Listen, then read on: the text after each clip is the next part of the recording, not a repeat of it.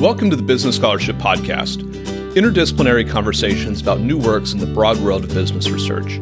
I'm your host, Andrew Jennings.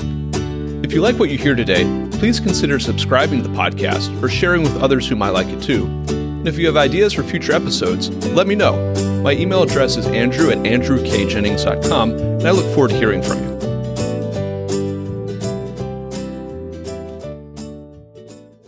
Our guest today is David Zaring, professor of legal studies and business ethics at the University of Pennsylvania's Wharton School.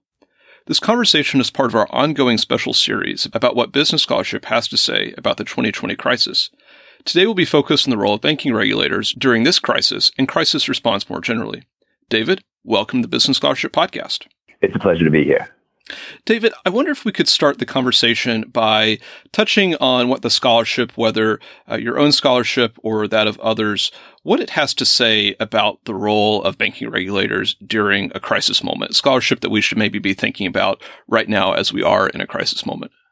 Yes, I've been thinking about that quite a bit because I in the wake of the last crisis, wrote an article with Steven Davidoff Solomon on how we thought the response to the financial crisis of 2008, 2009, I guess starting in 2007, had been managed by the Fed and the Treasury Department. And we characterized it as that crisis's response as regulation by deal, where the Fed and Treasury merged failing institutions, engineered government run takeovers in some cases of institutions like Fannie Mae, Freddie Mac, and AIG, or if push came to shove, found a pot of cash and offered that cash to certain asset classes like money market funds. And what we thought this exemplified was using deals and contracts to push the law to the limit. But that was aggressive interpretation of legal authority to manage crisis response by turning to deals as opposed to regulations to make that response happen. We thought that was different than the approach taken by Eric Posner and Adrian Vermeule, who look at crises and emergencies and say there really is no role for any part of the government other than the executive branch to play.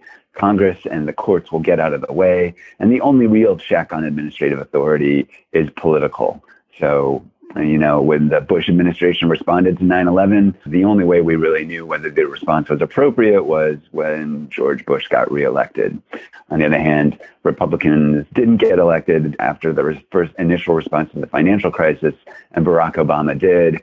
So maybe that was a way of saying in the Posner and Vermeule approach that there was a constraint on the executive, but the constraint was a political one, not one that was realized by judicial supervision or, or congressional active oversight. And that was their view. And we contrasted that with our view, which was using uh, loopholes and deals to manage the crisis. That's the paradigm I thought about when I thought about how it might apply to what we're going through right now. So, with what we're going through right now, what facts on the ground should we be watching for in this crisis? Whether they're things that have already materialized or might materialize in the coming weeks, or things that are maybe the midterm offing but are still things to watch for?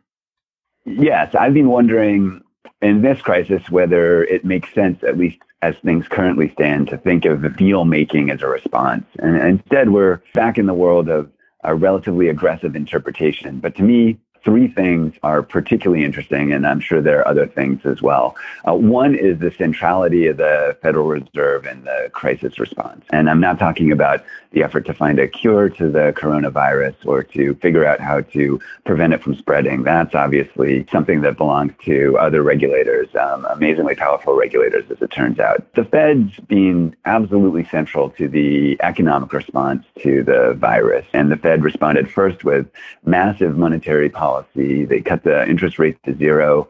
And then they followed that up by financing both Wall Street and Main Street through these facilities that it created of its own accord. And now it's being tapped by Congress to provide most of the financing for one quarter of the stimulus package. The financing to uh, corporate America will largely be run through Fed facilities seeded an equity tranche with an investment by Treasury and then managed by the Fed. And I guess BlackRock is a private vendor, and I'm sure they'll bring in more. And that's just really interesting. So the Fed started fighting the crisis with monetary policy, continued fighting the crisis by pushing assets at a variety of asset classes, and now has been tapped by Congress to manage a bunch of the rest of the response to the crisis by using their approach to creating, you know, special purpose vehicles to provide dollars to basically anyone who wants them and can offer up some form of collateral. David, how should we apply some of the learnings from the scholarship about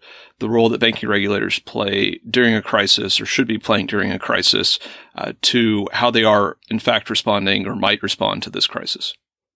Well, I think one thing we see is that the Fed is aggressively pushing its authority to play this sort of central role. One of the things that legal scholars and other scholars have worried about when it comes to financial regulators of, of, of banks in particular is will they respond to crisis situations with regulatory forbearance? Your capital levels are low. We know they're low, but we're going to look the other way. And maybe when we come out of a recession or whatever economic shock has happened, we'll find that you're able to get back to adequate capitalization and your business can continue. A lot of um, people thought that that's what regulators did to savings and loans during the 1980s. And Charles Calomiris wrote about that. And um, Congress eventually passed FDICIA to require regulators to take prompt corrective action whenever banks looked like they were running into credit balance sheet trouble. And I think one interesting thing here is that scholarship is those concerns are being really ignored by the feds and the other financial regulators who have very explicitly uh, encouraged banks to not worry, to keep making loans to people, to keep lending, and for which, while not going nuts, they've been encouraged to do that. And it's being hinted that the regulators are likely to, uh, to deal with that attractively. They've suspended a bunch of rules that were going to go into effect. They've reduced the amount of money that small banks have to hold to to avoid certain kinds of additional regulation, giving them an off ramp, the, the sorts of regulatory approaches that mid-sized and large banks have to go with. So forbearance is the name of the day. And I guess we'll see whether this is appropriate forbearance or the sort of extend and pretend, which is uh, going to end badly. I also think there's a bunch of writers out there. Peter Conti Brown, my colleague at Wharton, is one of them, who worry a lot about central bank independence. And this is um, a big concern among finance professors as well, um, many of my colleagues at Wharton. And it's interesting to think about whether the Fed's role in responding to the crisis, its central role, and the tandem that Jay Powell, the chairman of the Fed, and Steven Mnuchin, the Treasury Secretary, the, the, the two working in relatively close concert.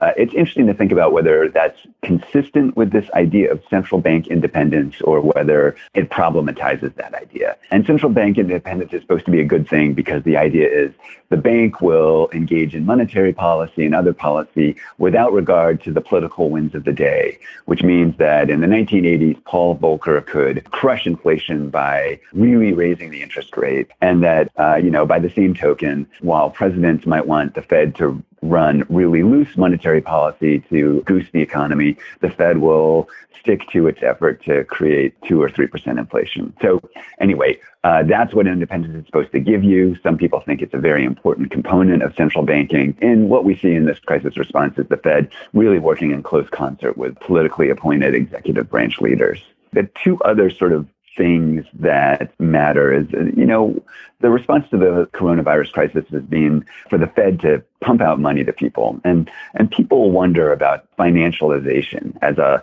a larger problem, perhaps, with the American economy. As, as finance becomes a more and more important part of what we do, and making things, industrial production, a less important part of what the United States economy does. And this financialization is really being embraced wholeheartedly in the Fed's response. Now, the Fed can't solve every problem. If nobody gets to go to work, pumping dollars, making credit available to anyone who wants it is not going to solve that problem for very long. But that's the approach that the Fed has taken. And I think it's interesting that it's been front and center in the economic response to the crisis.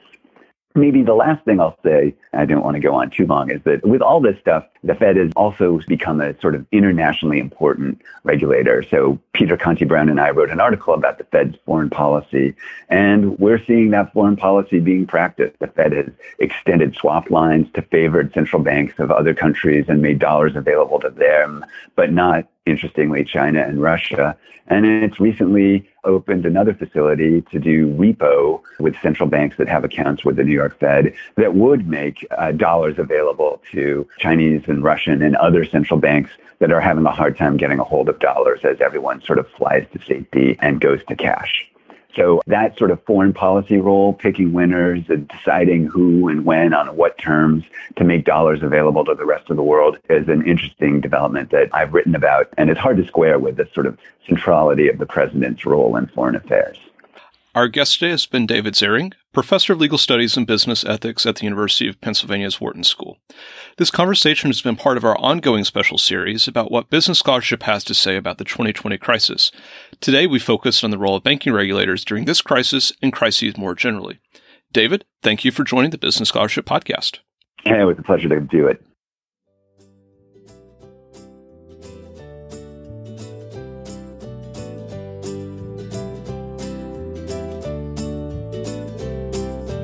Thank you for listening to another episode of the Business Scholarship Podcast. If you like what you heard, please consider subscribing to the podcast or leaving a rating on your favorite podcast app, or let other people know about it too. If you have suggestions for future episodes, please let me know. My email address is andrew at andrewkjennings.com, and I look forward to hearing from you. Until the next time, I'm your host, Andrew Jennings.